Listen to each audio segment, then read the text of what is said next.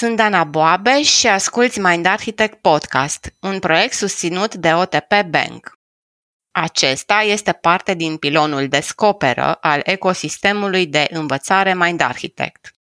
Dacă vrei să aprofundezi informația auzită aici sau dacă simți să sprijin misiunea noastră de a promova și avansa cunoașterea de sine, fundamentată în știință pentru cât mai mulți români, ne-ar ajuta să te alături comunității de membri pe mindarchitect.ro sau pe canalul de YouTube Mind Architect.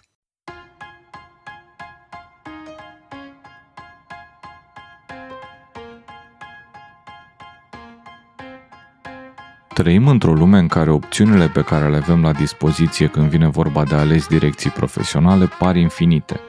Cu toate acestea, ne aflăm adesea în situația în care ne simțim blocați, la locuri de muncă nesatisfăcătoare și în care nu mai vedem niciun viitor pentru noi. Pentru Dorin, alegerile sau schimbările profesionale făcute de-a lungul timpului au reprezentat o parte integrală din procesul lui de dezvoltare personală de la om de armată, la specialist tehnic, la lider și apoi mentor. Dorin a trăit și parcurs o plajă largă de experiențe profesionale. Pe toate însă le-a făcut cu Excelul în față, tot timpul conștient de următorul său pas și de importanța acestuia în dezvoltarea sa. Vorbim în acest episod despre cum s-a folosit Dorin de modelul TPVM, talente, pasiuni, valori și motivații, în deciziile sale de transformare sau schimbare profesională și descoperim tot efortul care a fost necesar pentru analiza minuțioasă a fiecăruia dintre elementele modelului.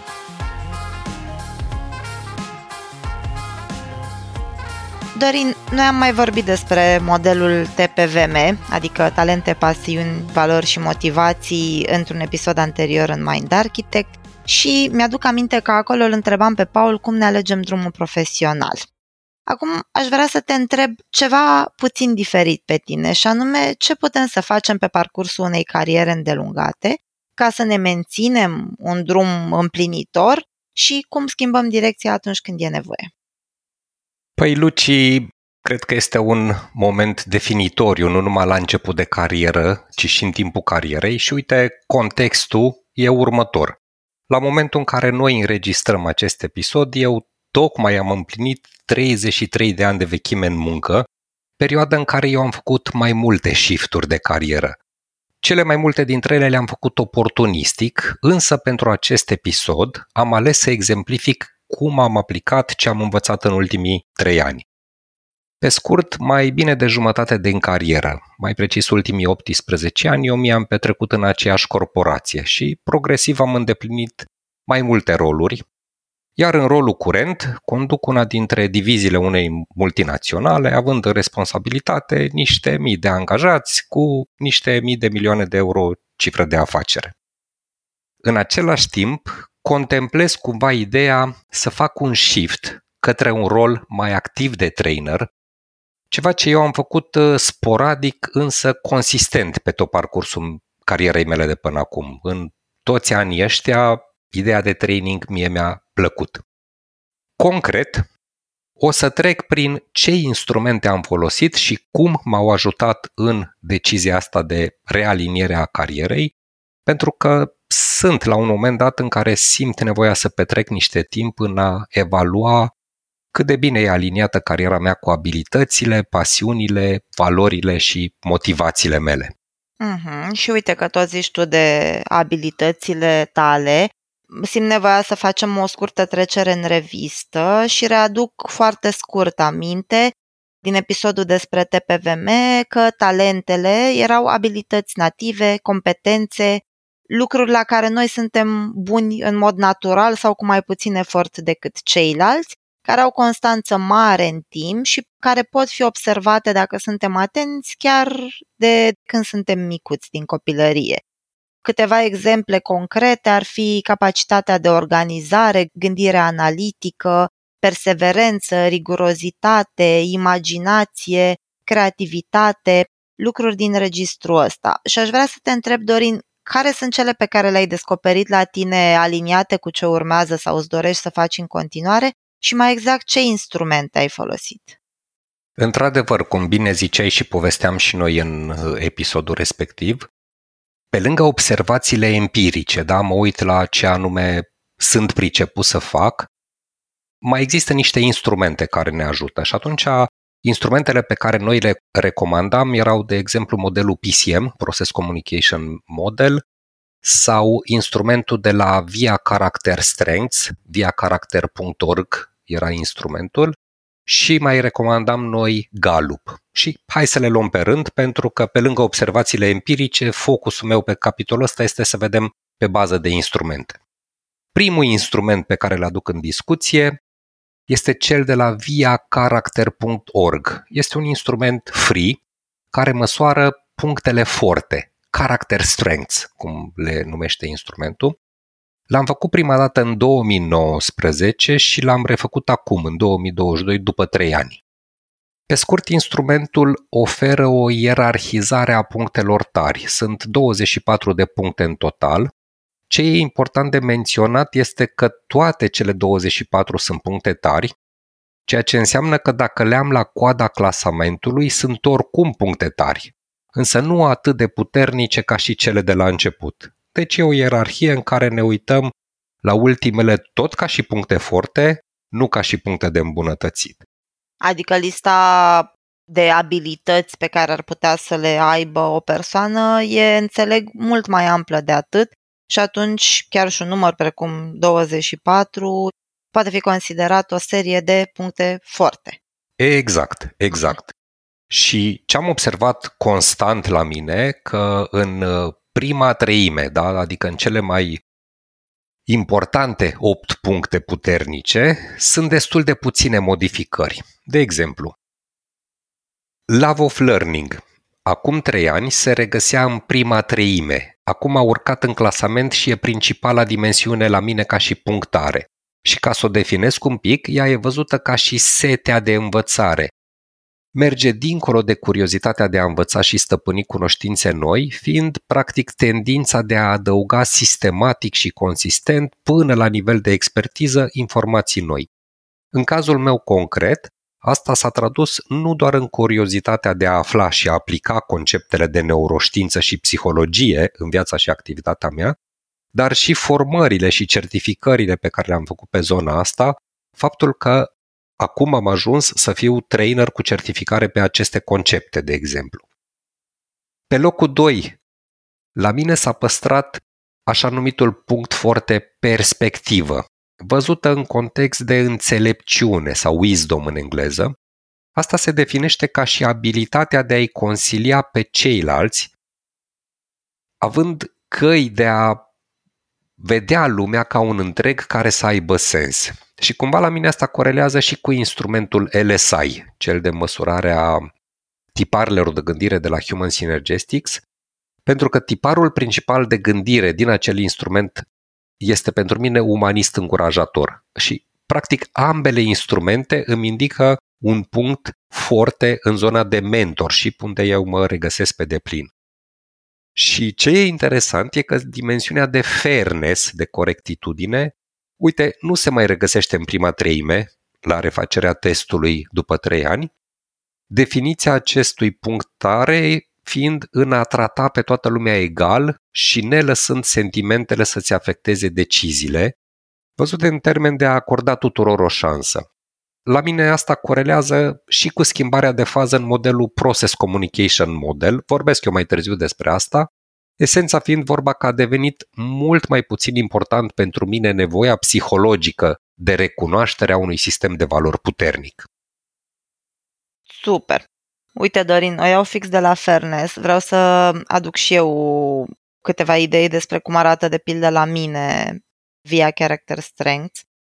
L-am făcut și eu din nou de curând, ultima oară îl făcusem acum 2 ani și am observat de pildă că la mine a crescut în um, clasament fairness-ul eu corelez asta cu interesul tot mai mare pe care am început eu să-l acord subiectului ăstuia al egalității de șanse.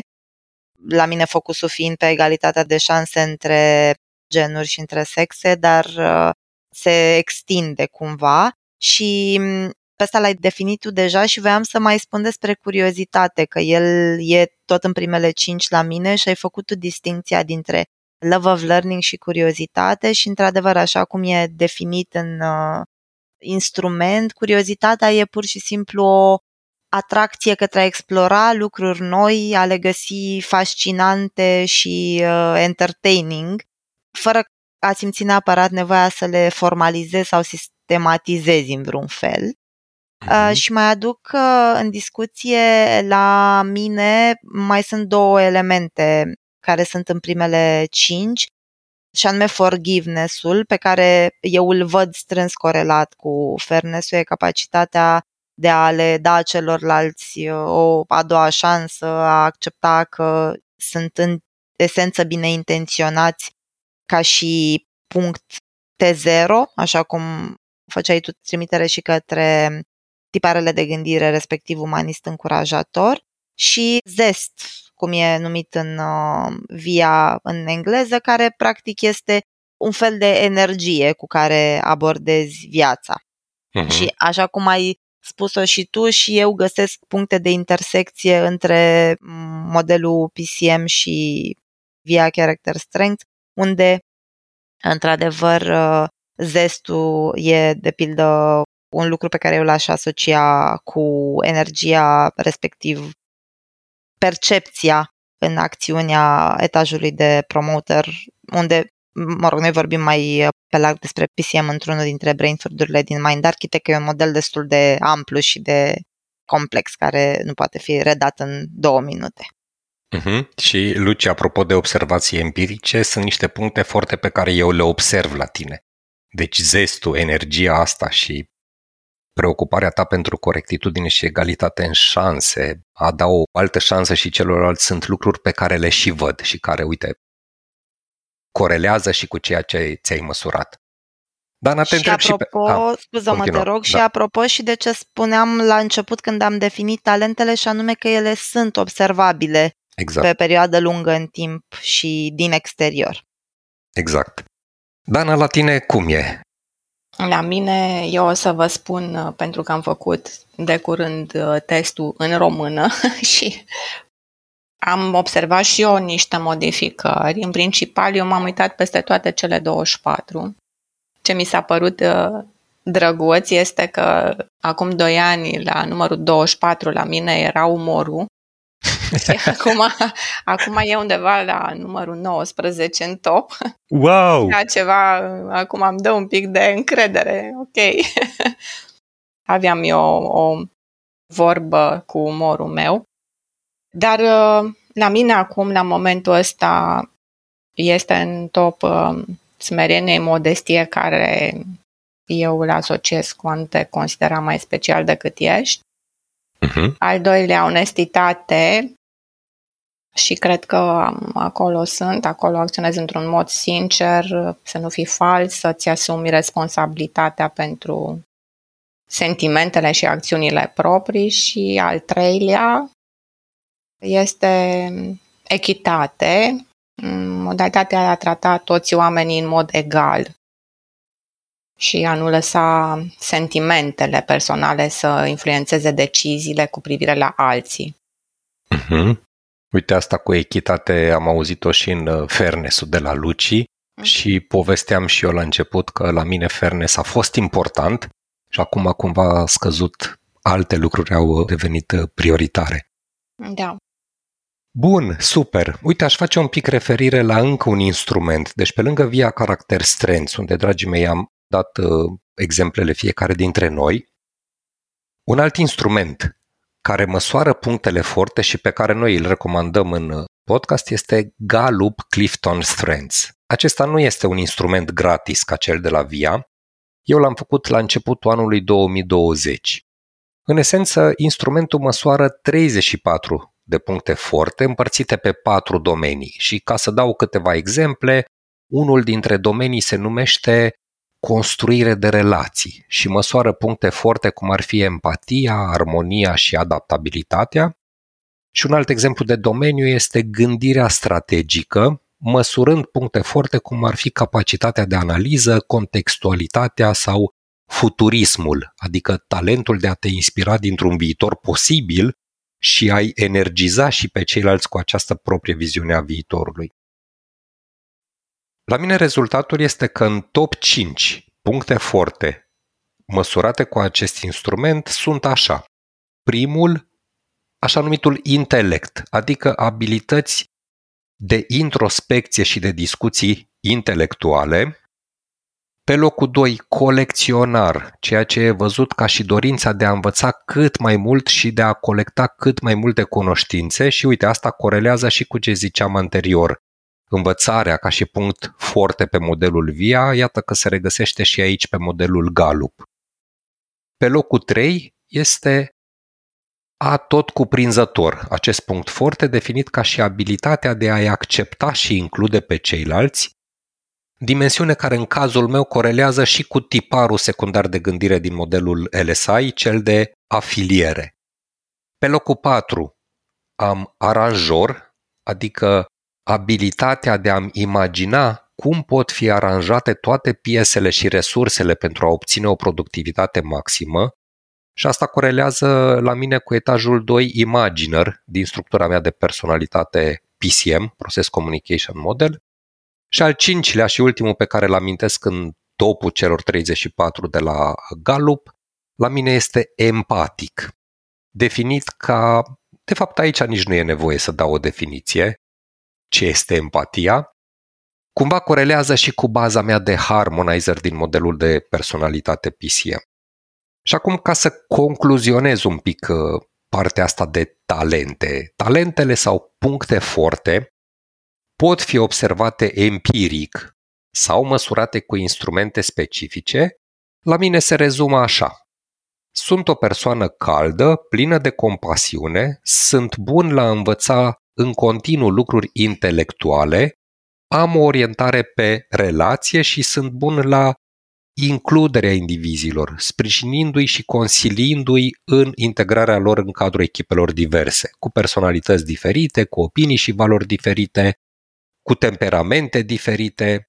Și cu ce mă ajută pe mine analiza asta în exercițiu de aliniere a carierei, păi am luat pur și simplu și am pus într-un Excel fiecare din dimensiunile de la VIA, de exemplu, și le-am dat un rating și pot să exemplific în felul următor care ar fi punctele puternice care sunt necesare rolului de lider de organizație pe care l-am acum. Am stat și m-am gândit și printre aceste puncte puternice necesare unui astfel de rol ar putea fi, de exemplu, teamwork, da?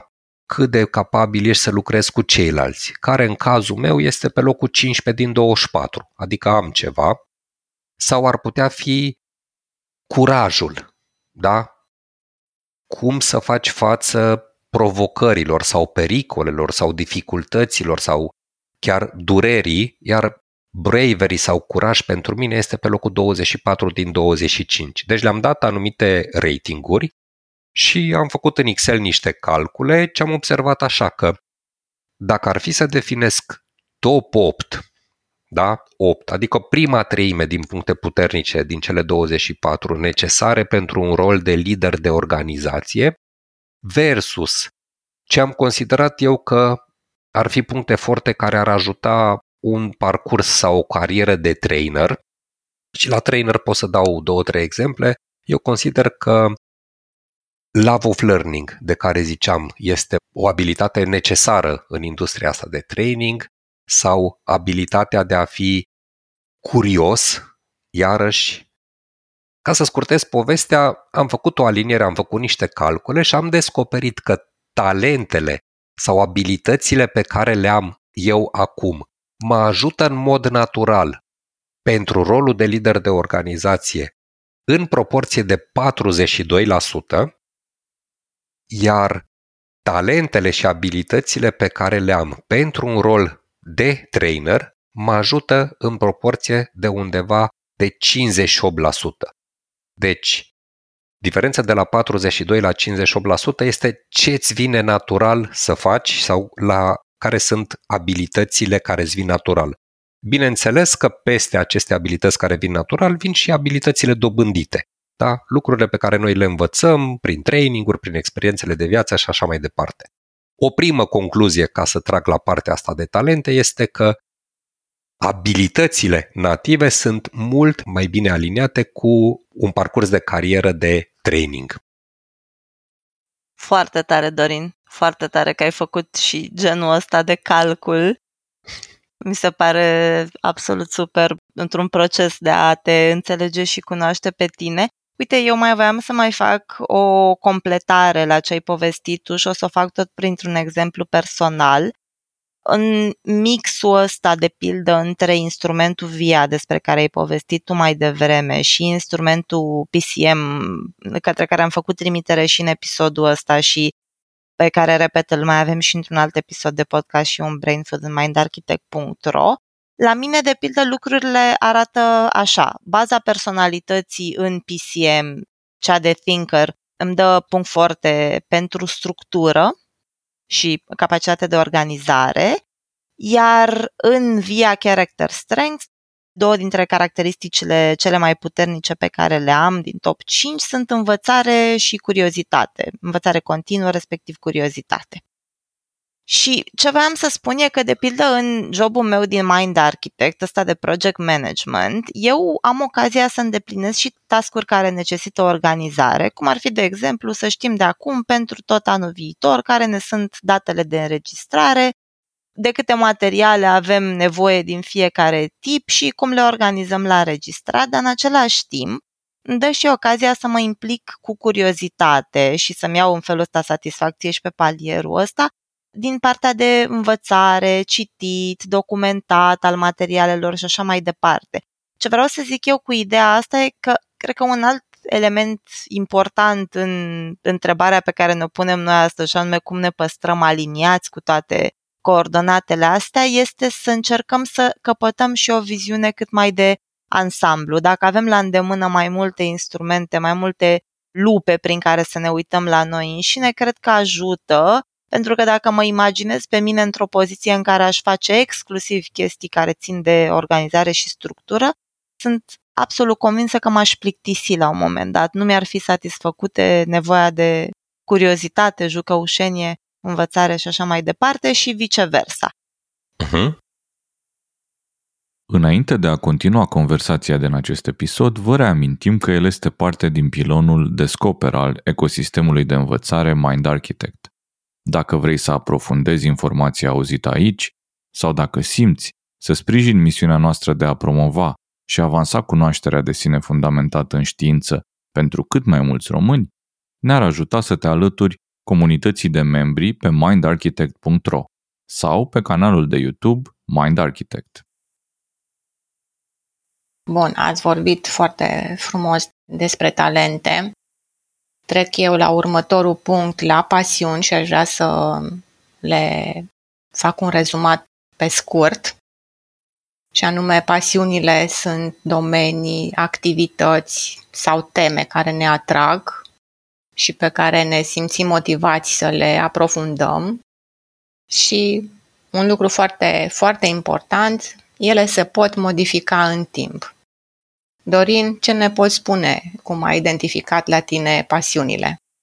Păi, pentru dimensiunea de pasiuni am abordat-o așa pe două direcții. Prima mai empirică, bazată pe observații, să-mi definesc domeniile, temele care mă atrag și pe care îmi doresc să le aprofundez, cum ar fi, de exemplu, domeniul leadership-ului. Îl practic, citesc și studiez mult pe tema asta, am făcut și un MBA, mă atrage, mă pasionează are constantă mare în timp. Ultimii 20 de ani din cariera mea mi-am urmat această pasiune, ghidând echipe de la 2-3 oameni la câteva mii. A doua direcție, cea mai pragmatică, a fost să încerc o cuantificare a activităților, astfel că am pus într-un Excel toate activitățile pe care rolul meu de lider de organizație le presupune și a ieșit o listă de 71 de activități împărțite pe niște categorii și ca să vă dau niște exemple de activități asimilate rolului pe care eu îl fac, ar fi așa. Managementul atriției, de exemplu, adică numărul de oameni care își dau demisia din organizație având un obiectiv stabilit de corporație să o mențin sub 12%. Într-o piață în care e o dinamică foarte mare, lucruri de genul ăsta. asta este o activitate care mă pasionează să o fac, să mențin oamenii. Un alt exemplu este partea de business development, adică să aduc contracte noi, negocieri cu clienții. Dacă mă uit în urmă, era ceva ce mă pasiona foarte mult, mai ales la începutul carierei. Probabil din cauza că îmi dădea satisfacție foarte mare când semnam un nou contract sau un nou client în baza unor prezentări tehnice pe care le făceam a demonstrațiilor duse la client, îmi valida competența. Clientul semna deoarece eu am fost competent. Partea asta s-a estompat în timp, pasiunea asta a scăzut. Așadar, concret, am făcut lista asta de 71 de activități pe care le fac și pe care rolul meu le presupune și am notat în dreptul fiecăreia doi parametri. Cât timp îmi consumă, mult, moderat sau puțin, și dacă îmi place sau nu să o fac. Da sau nu, mă pasionează sau nu. Le-am pus într-un Excel și am calculat următoarele rezultate. Din cele 71 de activități, 37 nu mă pasionează. Le fac pentru că trebuie să le fac și știu să le fac. Țin de rolul meu. Iar 34 sunt cele pe care le fac cu plăcere, cu pasiune. Dacă pun și parametrul ăsta al timpului consumat, am numărat că sunt 13 activități care îmi consumă mult timp pe zi, pe care le fac dar nu mă pasionează, versus șapte activități care la fel îmi consumă mult timp, însă le fac cu pasiune. Bun, Dorin. Deci, hai să vedem acum. Ne-ai povestit despre talente și cum le-ai identificat, despre pasiuni și cum le-ai identificat. La ce concluzie ai ajuns când ai intersectat cele două dimensiuni? Păi când am intersectat ceea ce am măsurat pe parte de talente, abilități versus ceea ce am măsurat pe parte de pasiuni, uite, dau două exemple. Ce mi-a ieșit din analiza asta? Primul exemplu este așa. O activitate pe care am numit-o și pe care o fac din domeniul de business development este să preiau o oportunitate de la stadiul de prin contact cu clientul până la semnare eu am categorisit-o că mi-ocupă mult timp, o fac pentru că trebuie, nu neapărat că am și pasiune pentru asta, mă și pricep să o fac. Dacă o intersectez cu matricea de talente, păi ce abilități am avea nevoie să fac? Și am stat și m-am gândit, zic, măi, perseverența e necesară pentru o astfel de activitate, da? Să duci un proces din ăsta de business development de la un cap la altul și când mă uit la mine, perseverența este pe locul 22 din 24 ca și puncte forte în modelul VIA, iar dacă o intersectez și cu modelul PCM, cu punctele forte, dedicat, atent și minuțios, la mine sunt pe etajul 4 din 6. Cu alte cuvinte, pasiunea e scăzută și nivelul de abilități nu e neapărat aliniat. De aceea, la mine în companie, de exemplu, cu siguranță sunt oameni mult mai buni și mult mai pasionați ca mine la o astfel de activitate, de aceea și deleg cât de mult posibil prin asta, pentru că pe de o parte îmi consumă mie multă energie, iar pe de altă parte am identificat folosind aceleași modele că îi încarcă pe ceilalți. Sunt mult mai potriviți alții decât sunt eu. Și ca să mai dau un exemplu de intersecție între talente și pasiuni, la celălalt pol, o activitate care mă pasionează, dar o fac foarte rar, cred că o dată la trei luni, este definirea programelor de training pentru trimestrul următor. Așa, în corporații se fac planurile de training, fiind vorba despre sesiuni de training care să îmbine dobândire de abilități tehnice și non-tehnice. Dacă intersectez cu matricea de puncte forte, Love of Learning este punctul meu foarte numărul 1 din 24 pe modelul VIA dacă mă uit prin perspectiva PCM, imaginativ, reflexiv și în calm sunt abilități pe care eu le am etajul 2 din 6, așadar o astfel de activitate mă și pasionează și mă și pricep. Am și talentele, abilitățile și competențele să o fac. Dar o fac prea rar. Dorin, știu că ai zis că la tine punctul foarte pentru perseverență în PCM e la etajul 4 din 6 dar uh, trebuie să-ți împărtășesc că eu găsesc că e foarte multă perseverență în felul în care ai dezvoltat sistemul ăsta de evaluare și Îmi place foarte tare că la tine se vede inclusiv componenta de afiliere despre care vorbeam mai devreme, pentru că atunci când te gândești la ce poți face să te degrevezi pe tine de lucruri care îți consumă mult timp și care în același timp nici nu te pasionează și nici nu sunt un punct foarte pentru tine, te gândești nu pur și simplu cum să scapi de ele, ci cum să meargă către cineva care își ia ceva de acolo, pentru care e mai degrabă benefic. Uite, voiam să mai vin și eu cu un exemplu aici la intersecția asta dintre puncte forte și pasiuni și e unul care arată că uneori se poate întâmpla ca ele când se intersectează să nu fie compatibile. Și vine din zona dansului, despre care eu am mai povestit. Am povestit că e una dintre pasiunile care sunt importante pentru mine. Și Dansul are două componente. Una e componenta ritmică, care practic presupune să înțelegi care e structura muzicii și să poți să traduci în dans, în structura dansului, structura muzicii și presupune componenta de muzicalitate care vine la pachet cu multă improvizație și creativitate. Ei bine, la mine dacă în prima bucată mă simțeam extrem de confortabil și era foarte aliniat cu punctele mele forte, când am intrat în pasiunea asta a dansului în componenta de muzicalitate, lucrurile s-au scurcircuitat foarte tare. Pentru că nevoia de a improviza nu era absolut deloc compatibilă cu nevoia mea pentru predictibilitate, dacă ne uităm de pildă și în modelul SCARF, unde căul, certainty-ul, la mine e unul dintre butoanele cele mai importante, cele mai sensibile. Ce vreau să zic cu exemplu ăsta, dincolo de faptul că uneori se poate să se intersecteze și să nu fie compatibile, e că cred că e util să ne uităm la ce anume este compatibil de acolo. Specific pe exemplu meu, aș aduce în conversație exact componenta asta de creativitate. Dacă impredictibilitatea și nevoia de a improviza fără să ai vreun fel de structură în minte, pentru mine e ceva ce nu e aliniat cu punctele mele forte. Capacitatea de a fi creativ într-o structură pe care ți-o poți crea tu însuți este. Și atunci asta a fost maniera prin care eu am putut să depășesc, dacă vrei, perioada aia de mhm. platou în pasiunea pentru dans, realinind ceva din ce mă pasionează la o componentă care chiar e și compatibilă cu punctele mele forte. Și uite, Dorin, acum că am trecut deci prin puncte forte, am trecut prin pasiuni, le-am și intersectat în modelul TPVM despre care vorbeam mai departe, cea de-a treia componentă e cea a valorilor. Și readuc puțin uh, și componenta de teorie aici, să ne aducem aminte ce sunt. Valorile sunt poli energetici din psihicul nostru care fie atrag, fie resping. Ele sunt dobândite pe parcursul vieții din interacțiune cu oamenii cu care ne înconjurăm, părinți, familie extinsă, prieteni, societate, cultură și tot așa de la micro la macro.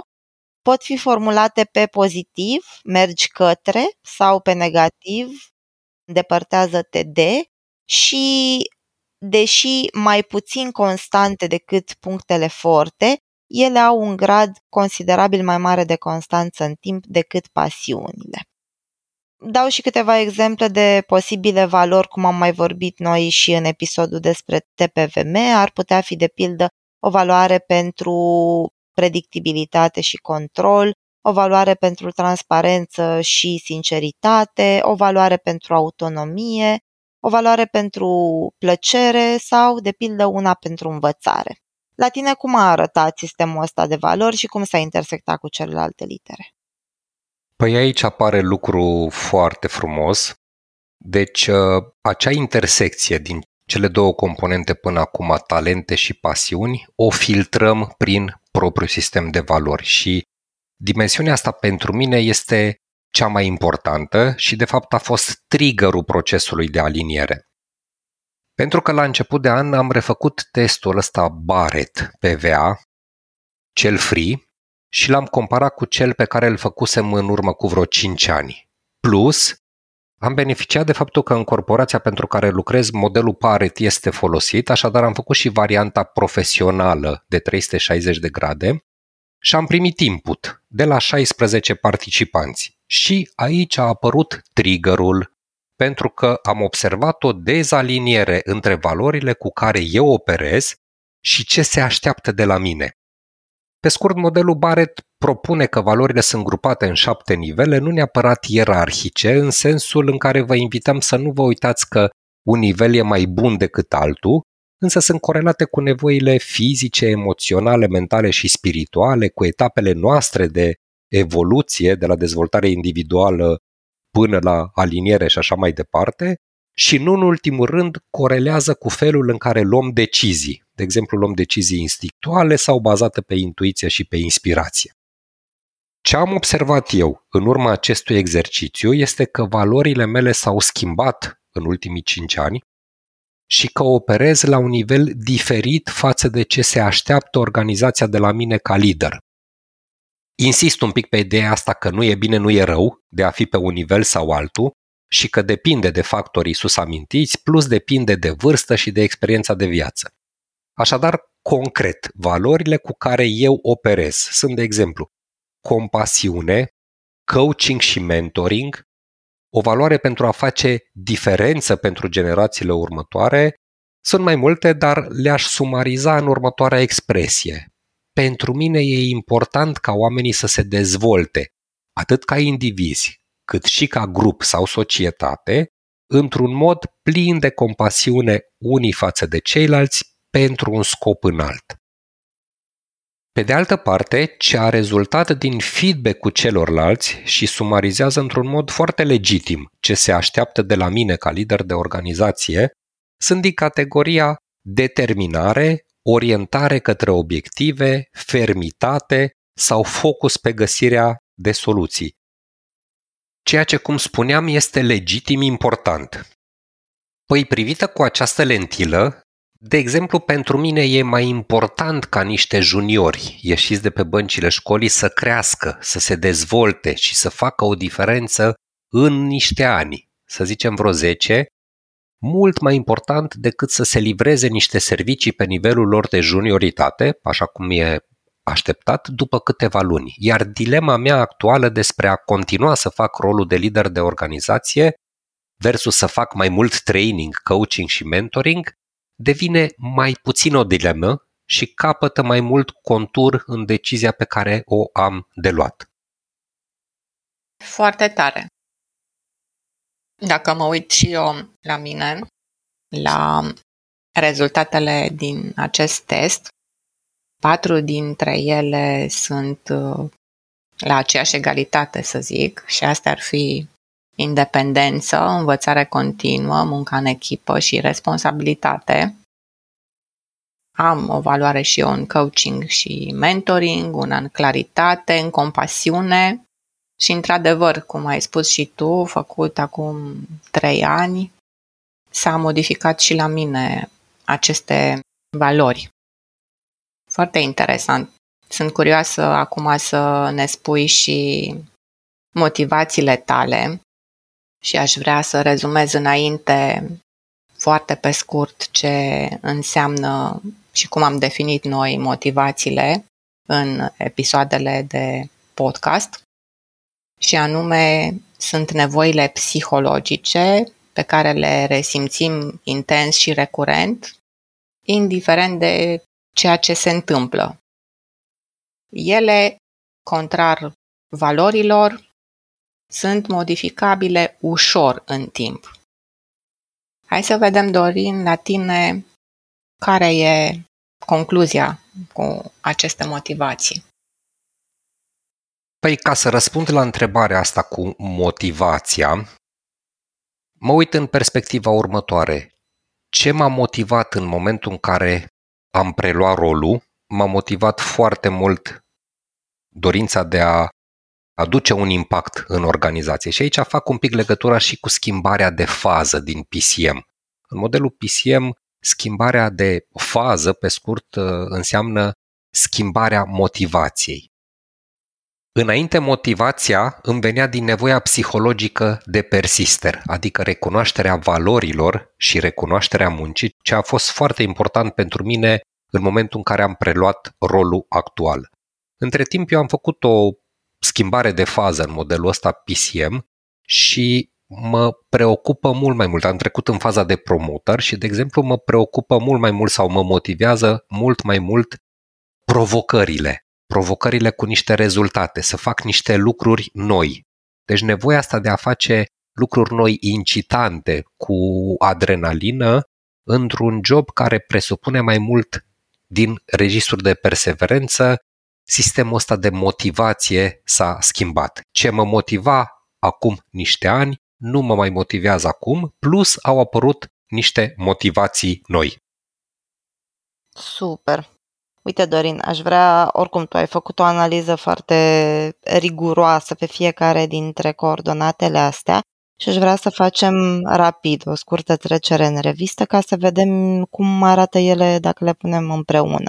Și am trecut prin partea de talente în care am văzut că la tine există în momentul ăsta astea două direcții date amândouă sau aliniate amândouă într-o proporție destul de mare cu punctele tale forte, și anume direcția de leadership și direcția asta de training.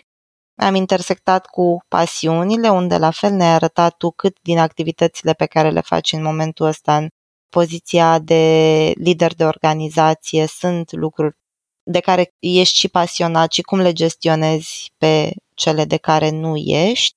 Am văzut care sunt valorile tale și respectiv ne-ai povestit tu acum și cum arată motivația, respectiv cum se schimbă, că întâmplarea face ca la tine chiar să fie un moment în care motivația se schimbă, așa cum spunea și Dana, ele oricum tind să se schimbe mai des în timp, să se modifice în timp. Și atunci aș vrea să te întreb, puse împreună toate acestea, împreună cu schimbarea asta de motivație venită din nevoia de a avea mai multe provocări, cum face să arate pentru tine relieful profesional pe mai departe? Uh-huh. Păi dacă e să o pun într-un mod foarte concret și tot pe baza calculelor din Excel, concluzia e următoarea. În momentul actual, rolul pe care eu îl fac în cariera mea este cam 90% management, 10% training și dacă desenez o axă, la stânga ar fi orientarea către sarcini, iar la dreapta orientarea către oameni, cred că rolul curent de lider de organizație e undeva 60% sarcini 40% relație. Destul de echilibrat, aș zice.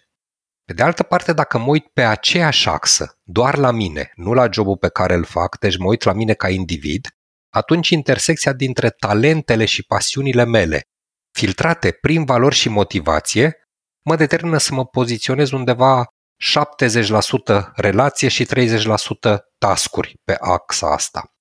Și ultima poziționare pe axă, dacă mă uit pe aceeași axă, la o activitate sau un rol de trainer, l-aș poziționa undeva la 40% task, 60% relație. Concluzia pentru mine este că ceea ce sunt ca individ ar fi mult mai aliniat cu ceea ce îmi doresc să fac. Așadar, pentru mine schimbarea de carieră e de fapt una de direcție și de focus. Înseamnă că dacă rolul meu acum înseamnă 90% management și 10% training, ceea ce îmi doresc este să ajung undeva la o proporție de, nu știu, să zicem 50-50, concret însemnând o tranziție de la rolul ăsta de lider de organizație la un rol de lider de conturi, de exemplu, pe câteva proiecte unde eu am dezvoltat în timp niște relații durabile cu niște clienți. Așadar, am focusul ăsta pe relație și în proiectele de care mă ocup iar în timpul pe care l-am câștigat renunțând la a superviza toată organizația, pot să-l dedic pentru mai multe sesiuni de training pe care să le țin. Să ajung mai mult și mai des la cele câteva mii de oameni din organizația pentru care lucrez, să contribui în a face o diferență în dezvoltarea lor. Bun. Și dacă ar fi să lăsăm câteva idei cu care să plecăm acasă despre cum putem să aplicăm sistemele astea, respectiv modelul ăsta, în general, care ar fi ele? Păi așa ca și tips and tricks sau sesiune de final, modelul TPVM în esență este centrat pe folosirea punctelor forte, ce îți vine cu ușurință să faci și ce anume necesită efort pentru tine, însă alții ar putea să o facă mai ușor, Folosirea instrumentelor amintite ne ajută în identificarea punctelor forte, a motivațiilor bazate pe nevoile psihologice pe care fiecare dintre noi le avem, a valorilor după care operăm și ajută ca periodic să îmi aloc timp să fac aceste alinieri între abilități și pasiuni filtrate prin motivație și sistemul de valori, de exemplu când am o nouă ofertă de job sau când în carieră simt că aș vrea să fac altceva, că poate a interveni rutina, că nu mai mi-aduce satisfacție activitatea curentă. Și, dragii mei, dacă folosesc doar criteriul financiar în deciziile de carieră, că poate e tentant un job mai bine plătit sau nu mai sunt mulțumit de remunerația curentă, e o motivație extrinsecă, cea financiară, pe de o parte foarte puternică, însă pe de altă parte trece repede. Cu alte cuvinte, trec într-un job mai bine plătit, în care depun eforturi, deoarece punctele mele forte nu neapărat mă ajută, mi-e mai degrabă greu să fac, plus că poate nu mi-aduce plăcere.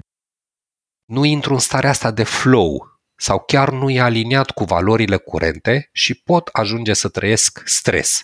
Așa cum ați auzit în episoadele noastre, stresul având impact asupra stării noastre de bine, asupra sănătății fiziologice și mentale. În încheiere, vă invităm ca pe lângă a folosi acest model în startul carierei, să revizitați din timp în timp alinierile pentru o viață mai plină de sens.